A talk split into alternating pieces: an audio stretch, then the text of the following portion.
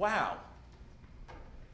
I don't believe that I ever actually even knew there were two more verses to that song until tonight. I don't think I've ever sung that entire song. I, I don't remember it if I did. Could be my memory, but I really don't think I did.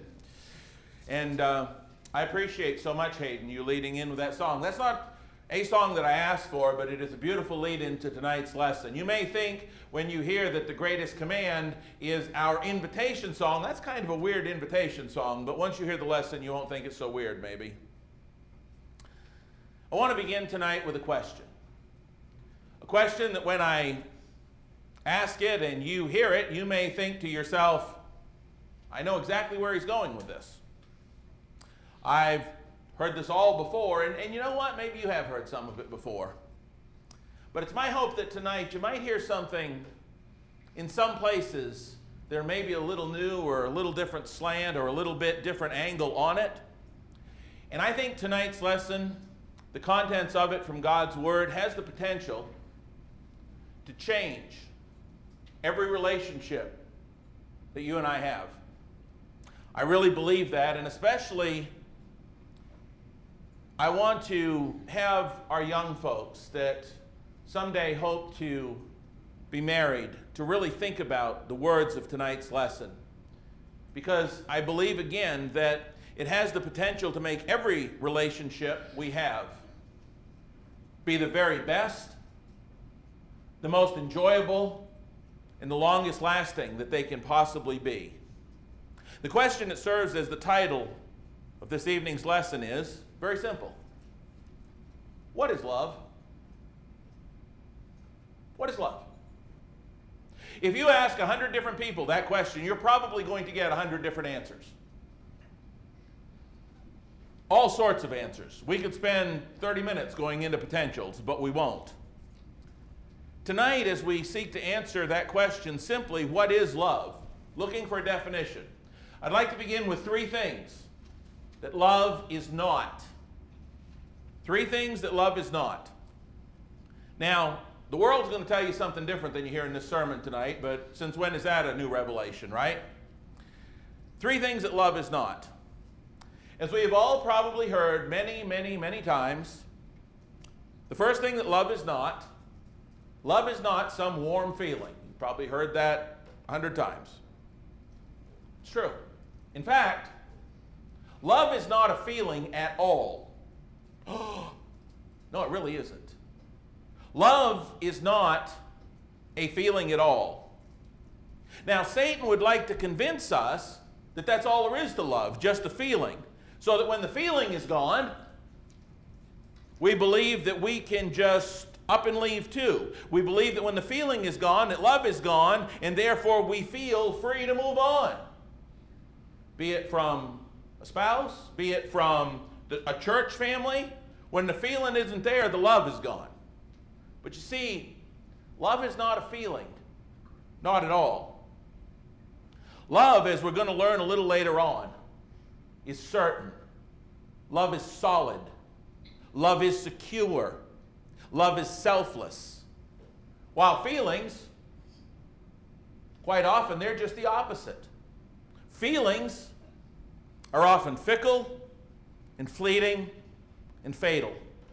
Please open your Bible, just a quick point on this, to 1 Samuel chapter 13. I just want to show you that feelings, no matter how genuine feelings may be, feelings are not a safe guide. Feelings are not what love consists of, because feelings can be wrong. Even the deepest of feelings can be wrong. While you're opening to this passage here in 1 Samuel chapter 13, I'm reminded in the New Testament in Acts chapter 26, verses 9 through 11, where the Apostle Paul says that, that he felt as though he had to persecute saints, and he persecuted them even to foreign cities, but he goes on to explain how he was wrong. Despite how strongly he felt, he was still wrong, and he admits that.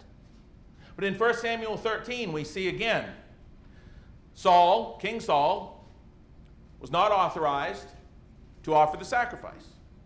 Well, when trouble came, he got all worked up and didn't keep the commandment of the Lord and just thought he could go ahead and offer the sacrifice himself. In fact, if we look in 1 Samuel chapter 13, beginning at verse 10, it says this. 1 Samuel 13, 10. It happened as soon as he had finished presenting the burnt offering that Samuel came and Saul went out to meet him that he might greet him. And Samuel said, What have you done? Saul said, When I saw that the people were scattered from me and that you did not come within the days appointed, that the Philistines gathered together at Michmash, then I said, The Philistines will come down on me at Gilgal, and I have not made supplication to the Lord. Therefore I felt compelled I felt strongly. I had this just this overwhelming, compelling feeling that I needed to do this. Look at the next line. Samuel said, You've acted foolishly. You didn't keep the commandment of the Lord. Instead, you went with your feelings and you made a terrible mistake. You've acted foolishly. Feelings, are, love is not comprised of simply feelings. Now, before you get the wrong idea, because of love, we have certain feelings. Love causes certain feelings. But love is not made up of feelings. It's the same idea, for example, you stop and think about it, truth causes certain feelings, okay? For example, when I'm down front like tonight and I'm preaching, a lot of times when I get to preaching, a lot of you men that have they've preached lessons, a lot of you ladies that have taught Bible classes, when you get into talking about what God has done for you, the more you talk about truth and the truth of God's word, the more excited you get, or the more feelings come out of you. I've seen men behind pulpits that have teared up because the truth caused them to have certain feelings. However, the presence of certain feelings does not make something true. If you ever talk to somebody, say, I just felt like I was saved the moment I believed. You ever talk to somebody, they thought their feelings were what truth was made of. No. Feelings are not what truth is made of. However, the truth causes you to have certain feelings. It's the same way with love. Love is not a feeling. That's not what love is by biblical definition. It's not a feeling. However, love causes feelings. But the feelings aren't what con- constitute love. That's number one. Love is not a feeling. Number two, probably going to make some romantics in this congregation upset. Hear me out. number two, biblically speaking, according to the God who is love himself, 1 John 4 8, the second thing that real love is very definitely not is something that you arbitrarily accidentally fall into, fall out of, or have no control over like a leaf in the wind. Oh, I just fell in love. Oh, I just fell out of love. No, doesn't work that way. Now, Satan would like to deceive the world into thinking that it does so that it is easier for us not to have to feel or deal with the personal responsibility for some of the destructive things we do in some of our relationships. If I can just say to myself, well, I just fell out of love. I just fell into love. I had no control. I fell in, I fell out. I, you know, you're doing a lot of falling to begin with. But here's the thing stop and think about it. The phrases fell in love, fall in love, and falling in love, all three of those phrases, they're never once found in the Word of God. Fell in love, fall in love, and falling in love are not found in the Word of God. You will never find those phrases in the Word of God. And yet, the God who is love talks to us all the time about love, doesn't he? But those phrases are never once found. They're right next to the sinner's prayer for salvation, you know, somewhere else other than the Scripture. Thirdly, love is not something given in return only as long as you make me happy or please me. Love is not something given in return only as long as you make me happy or please me. Let me prove that one to you. Sin does not please God, does it? Sin does not please God. Let's try this again. This means yes, this means no. I see a few of you, you know the sign language. Let's try it again. Sin does not please God, does it? That's better. Thank you. Don't you falling asleep. I know it's Sunday night. Sin does not make God happy, does it? However, even though we were sinners, the scripture says in Romans 5, verses 6 through 8, even when we're, we're sinners, Christ died for us. That's love. Turn to that passage, Romans chapter 5. Romans chapter 5. Look at what it says. Love is not determined by whether or not a person makes me happy or makes you happy. For when we were, Romans 5 and verse 6, still without strength, in due time Christ died for the ungodly. For scarcely for a righteous man will one die, yet perhaps for a good man someone would dare to die. But God demonstrates his own love. Notice this is love. This is what love is made of. God demonstrates his own love. This is part of our definition. What is love? He demonstrates his love for us in that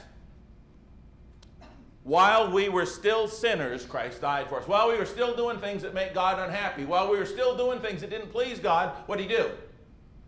He loved us. So those are three things that love is not. And so if love is not a feeling, and it's not, and love is not something we fall into and out of just by accident or, you know, like a leaf in the, in the wind, and if love is not something that lasts only as long as I'm made happy or kept pleased, then it's not. Then what is love? What is love for my brothers and sisters? What is love for the church? What is love for a spouse? What, what is love? Let's talk about what it is in all of those cases.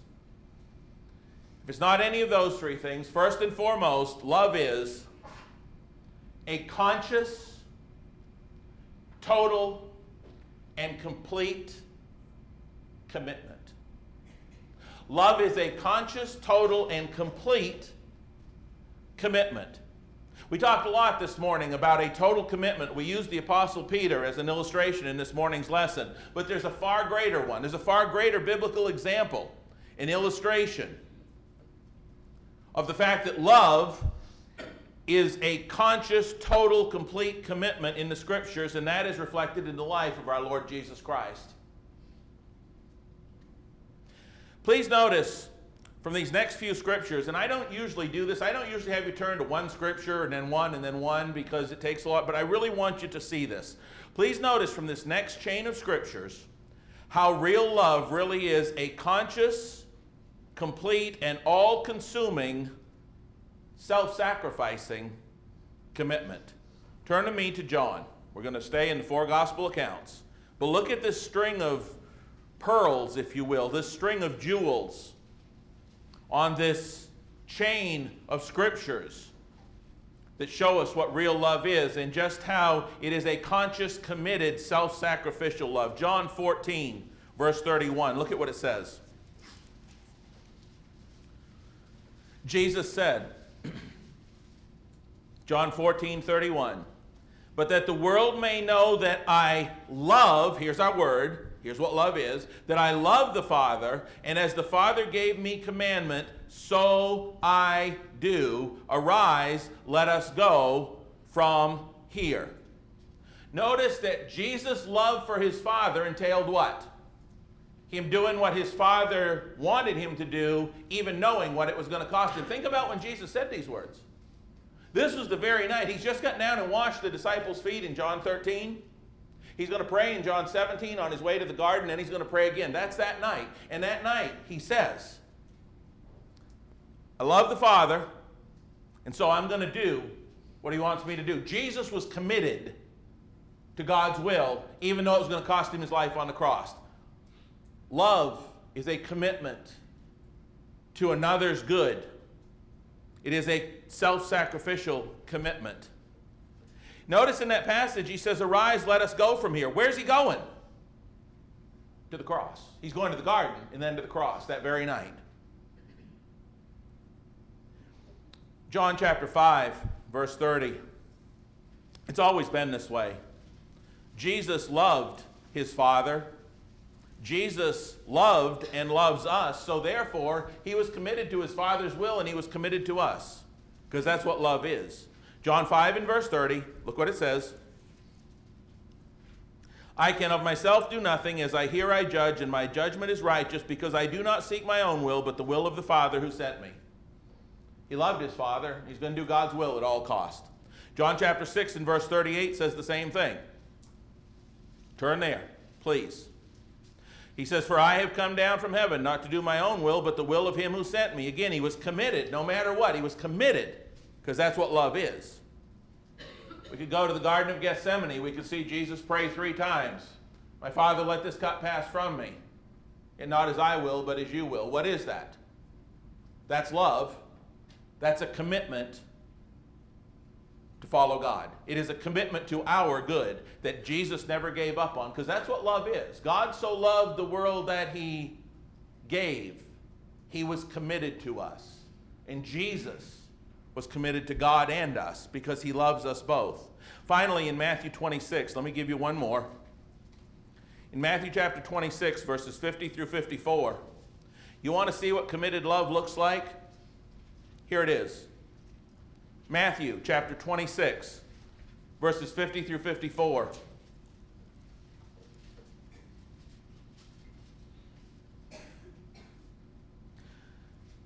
Jesus addressing Judas says, Friend, why have you come? Then they came and laid hands on Jesus and took him. And suddenly one of those who were with Jesus stretched out his hand, drew his sword, struck the servant of the high priest, and cut off his ear. But Jesus said to him, Put your sword in its place, for all who take the sword will perish by the sword. Watch this. Or do you think that I cannot now pray to my Father, and he'll provide me with more than 12 legions of angels? How then could the scriptures be fulfilled that it must happen thus? Was Jesus committed? Was he committed to doing it absolutely the way God wanted it done? Absolutely. Why? Because love's a commitment. Love is a commitment. A commitment, a total commitment to constantly give and sacrifice of yourself in order to benefit somebody else no matter how they choose to respond in return. This is a big one. Young folks, old folks, medium folks, every all you folks. Love is a complete commitment to sacrifice yourself for the benefit of another, no matter how they may choose to respond in return. That's the biblical definition of love. Isn't that what God did to his people in the Old Testament? Wasn't he committed to taking care of them to sacrifice of himself, as it were, to give of himself, to give to them no matter how they responded. Isn't that how he taught it? Isn't that how he treated his Old Testament people? Sure it is. Turn to me to Deuteronomy 7. Two examples. Deuteronomy 7. Everything we've been talking about wrapped up right here. Verses 6 through 8 For you are a holy people, Deuteronomy 7, verse 6, to the Lord your God. The Lord your God has chosen you to be a people for himself, a special treasure above all the peoples on the face of the earth. The Lord did not set his love on you nor choose you because you were more in number than the other people, for you were the least of the people. It wasn't because of you. God didn't love them because they were more. God loved them because God is love. It was a conscious decision on his part. He did not love them because they were the most, for they were the least, but because, verse 8, the Lord loves you, and because he would keep the oath, because of who he is, he loved you. Does that sound, as you read Deuteronomy 7, 6 through 8, does that sound like to you that God just arbitrarily, accidentally happened to fall in love with these people? Does it sound like that to you? That he had no choice, he had no control over the matter, he just kind of fell in love with them. No, that's not what it is. Or does it sound like that God chose to make a conscious, determined commitment to those people? Is that what it sounds like? That's what love is. And that proves it. Look in Deuteronomy 31, the second of our two texts from the Old Testament talking about this very point. Deuteronomy 31, just two verses verses 20 and 21. Deuteronomy 31, verses 20 and 21. God says, when I have brought them to the land flowing with milk and honey. God's going to provide everything. He's going to take care of them. He's going to wipe out their enemies. He's going to take them right in there. He's going to give them the best He has to give them because He loves them.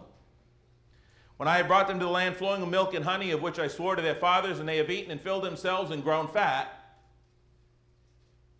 then they will turn to other gods, serve them, and they will provoke me and break my covenant.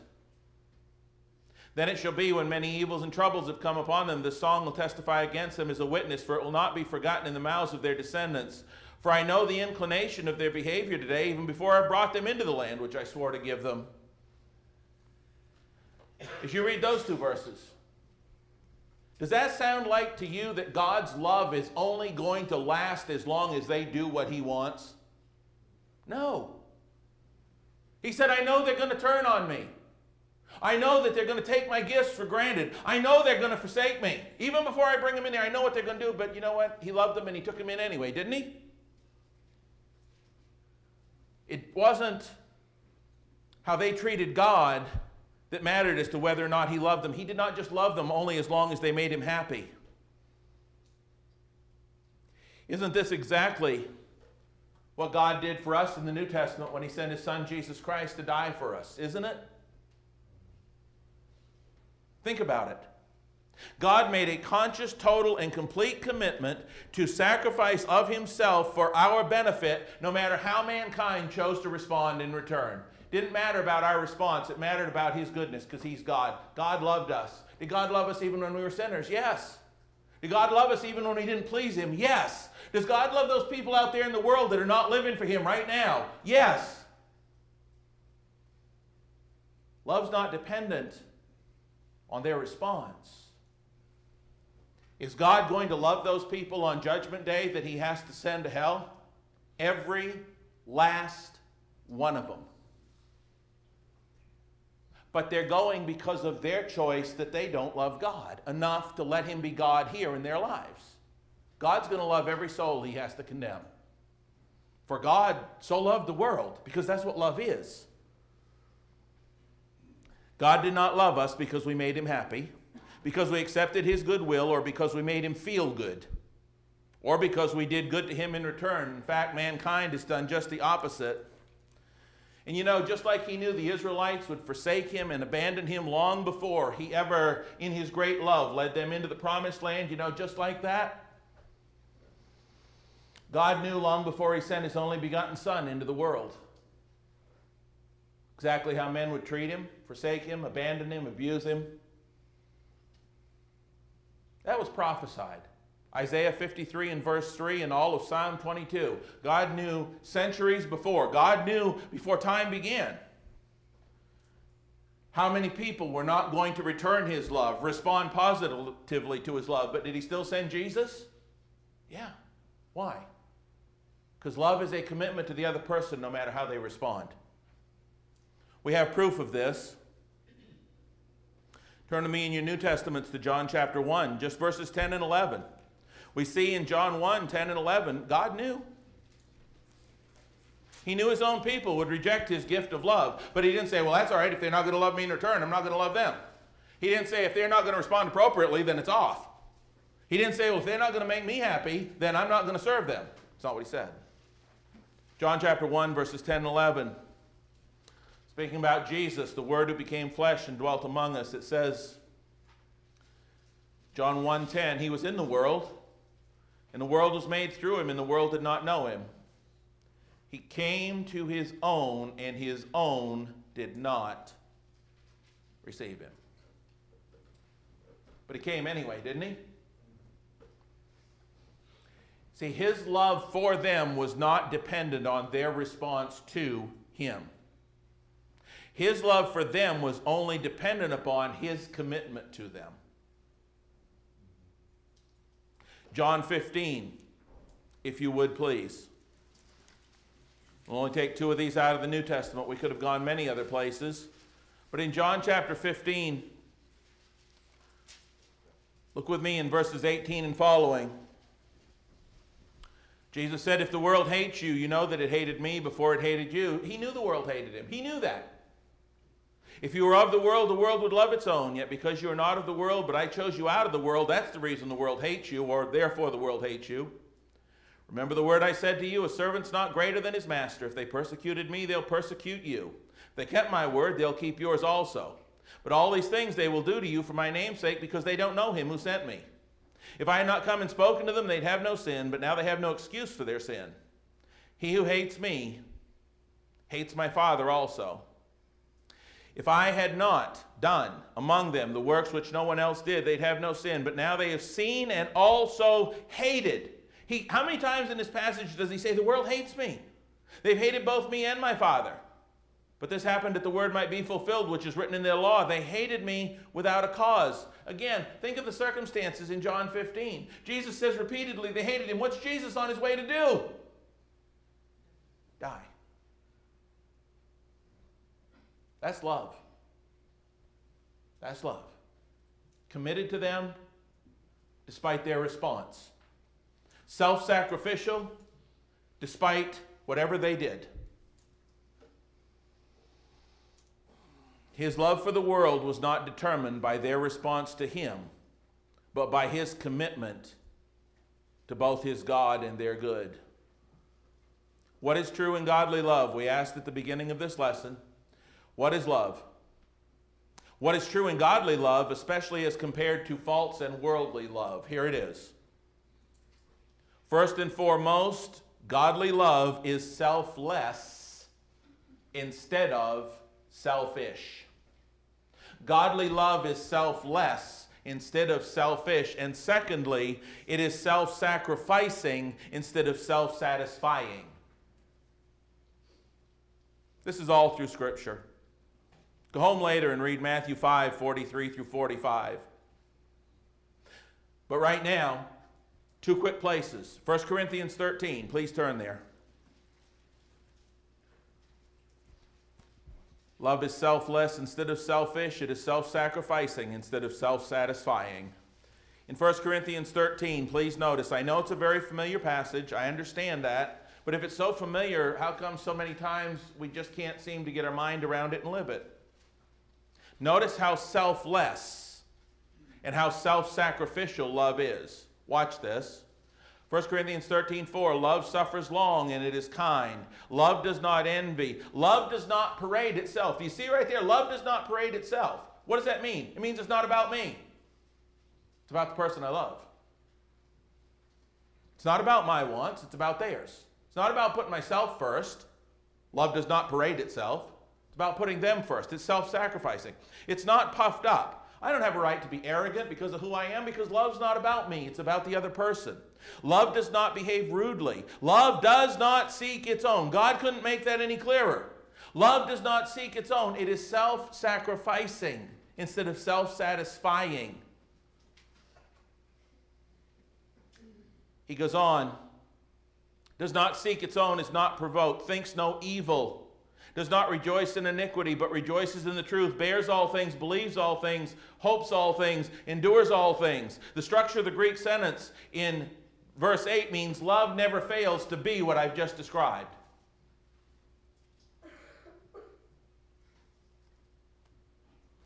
Love is selfless and self sacrificing. Nowhere is that clearer than in the sacrifice of Jesus Christ. Again, another passage we're familiar with. You can go home and read it later, but Philippians 2 1 through 8 talks about how Jesus put us first. He talks about how love puts the other person first, and that's exactly the attitude and the mindset we ought to have. That's what Jesus had when he came and died on that cross. And here's the thing here's the beauty of this. This type of love that we're talking about tonight, that is self sacrificial, selfless a commitment to serve the other person no matter what. That type of love is the most beautiful, powerful, incredible, and effective force in all the world. It's the most powerful force in all the world. Let me prove it to you.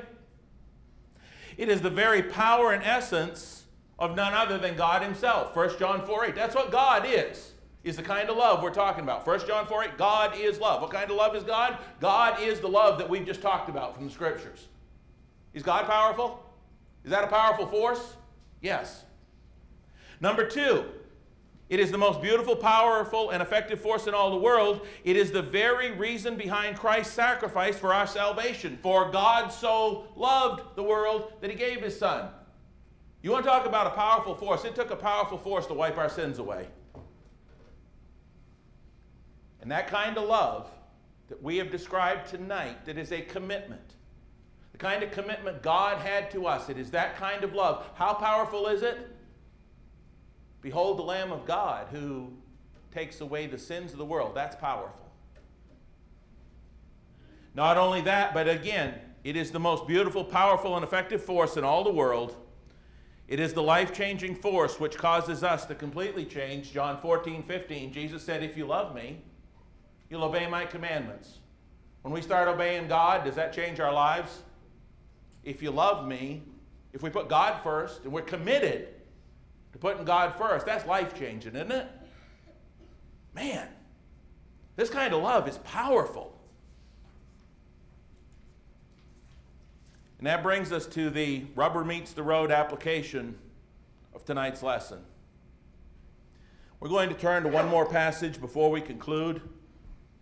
I'll ask you to turn there now, and then I really want to hit you with this. Turn to 1 John 4.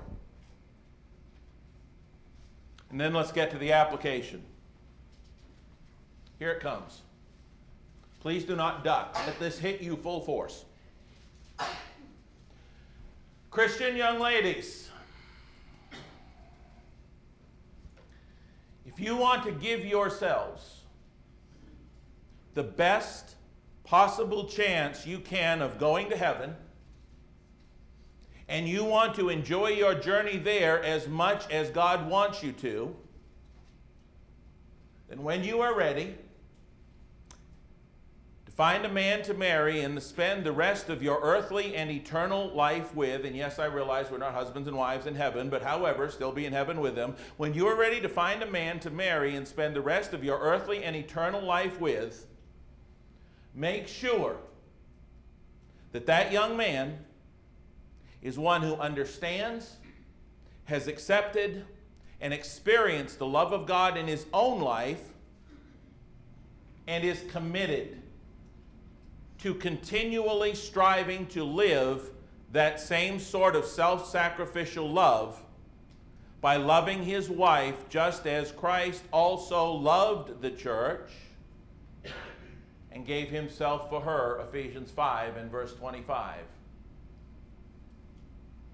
Christian young men, if you want to give yourselves the best chance that you absolutely possibly can of going to heaven, and you want to enjoy the journey there as much as is earthly possible and God wants you to, then when you are ready to find a woman to marry and spend the rest of your earthly and eternal life with, make sure that she is one who understands the love of God in her own life and is committed to continually striving to live that same sort of self sacrificial love by becoming one of the priceless women of God one of the priceless, praiseworthy, and godly wives described in such great detail in Proverbs 31 10 through 31. And finally, to all of the rest of us, all of us, in all of our relationships, we want to give ourselves the best chance that we possibly have of going to heaven once we've been saved by the grace of God, but as we continue that journey after the baptistry, and we want to enjoy the journey there as much as is earthly possible, then in all of our relationships, all of them, with one another, we must consistently remember, understand, and exhibit this same sort of self sacrificing, committed love that God gave to us. Period. Scripture tells us that. And we must do it no matter how others may choose to respond or treat us. You know, sometimes when you love somebody and you, you reach out in love to, to somebody, or even a brother and sister in Christ, doesn't have to be a stranger, even a brother and sister in Christ.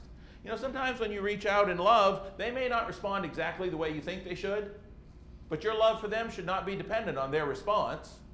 Your love for them ought to be dependent on the fact that God's defined for you what love is, and it's up to you to show that kind of love, because you're only going to answer for you, not the other person. Bible tells us that in 1 John 4. As we close, I want to read from verses 7 through 11. This is for all of us. Beloved, let us love one another. And don't miss when I'm talking about love, I'm talking about God's definition as we've described it tonight. Not just a feeling, not just dependent on how you treat me back. That's not godly love. Beloved, let us love one another, for love is of God. And everyone who loves in that fashion is born of God and knows God.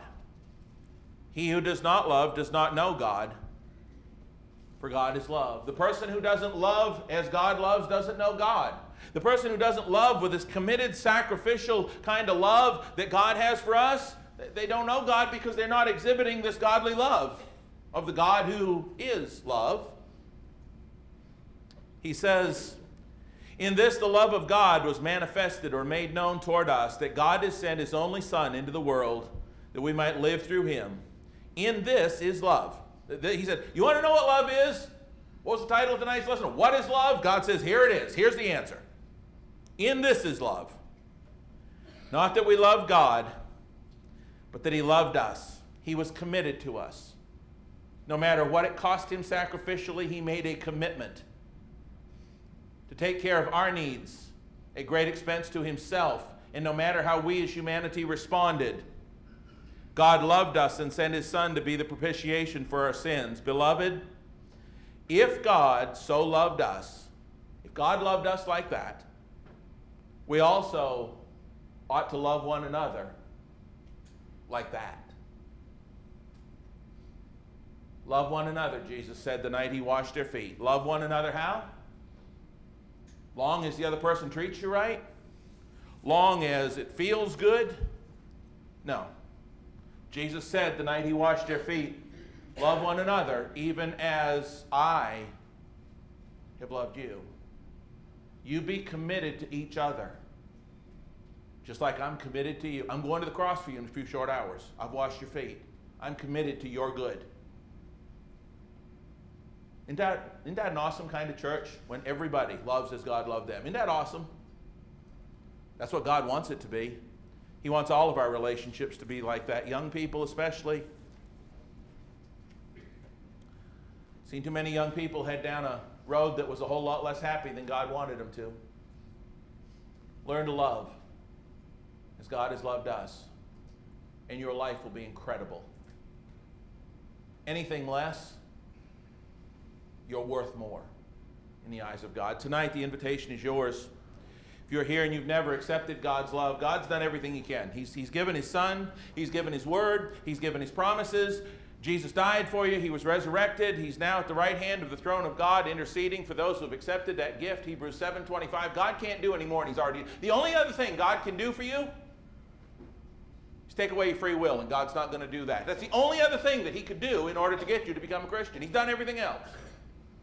And so tonight, if you've never accepted that love by saying, you know what, God, I, I just, I accept your invitation. I, I just, I want to, I want to become a Christian. I want to accept that love.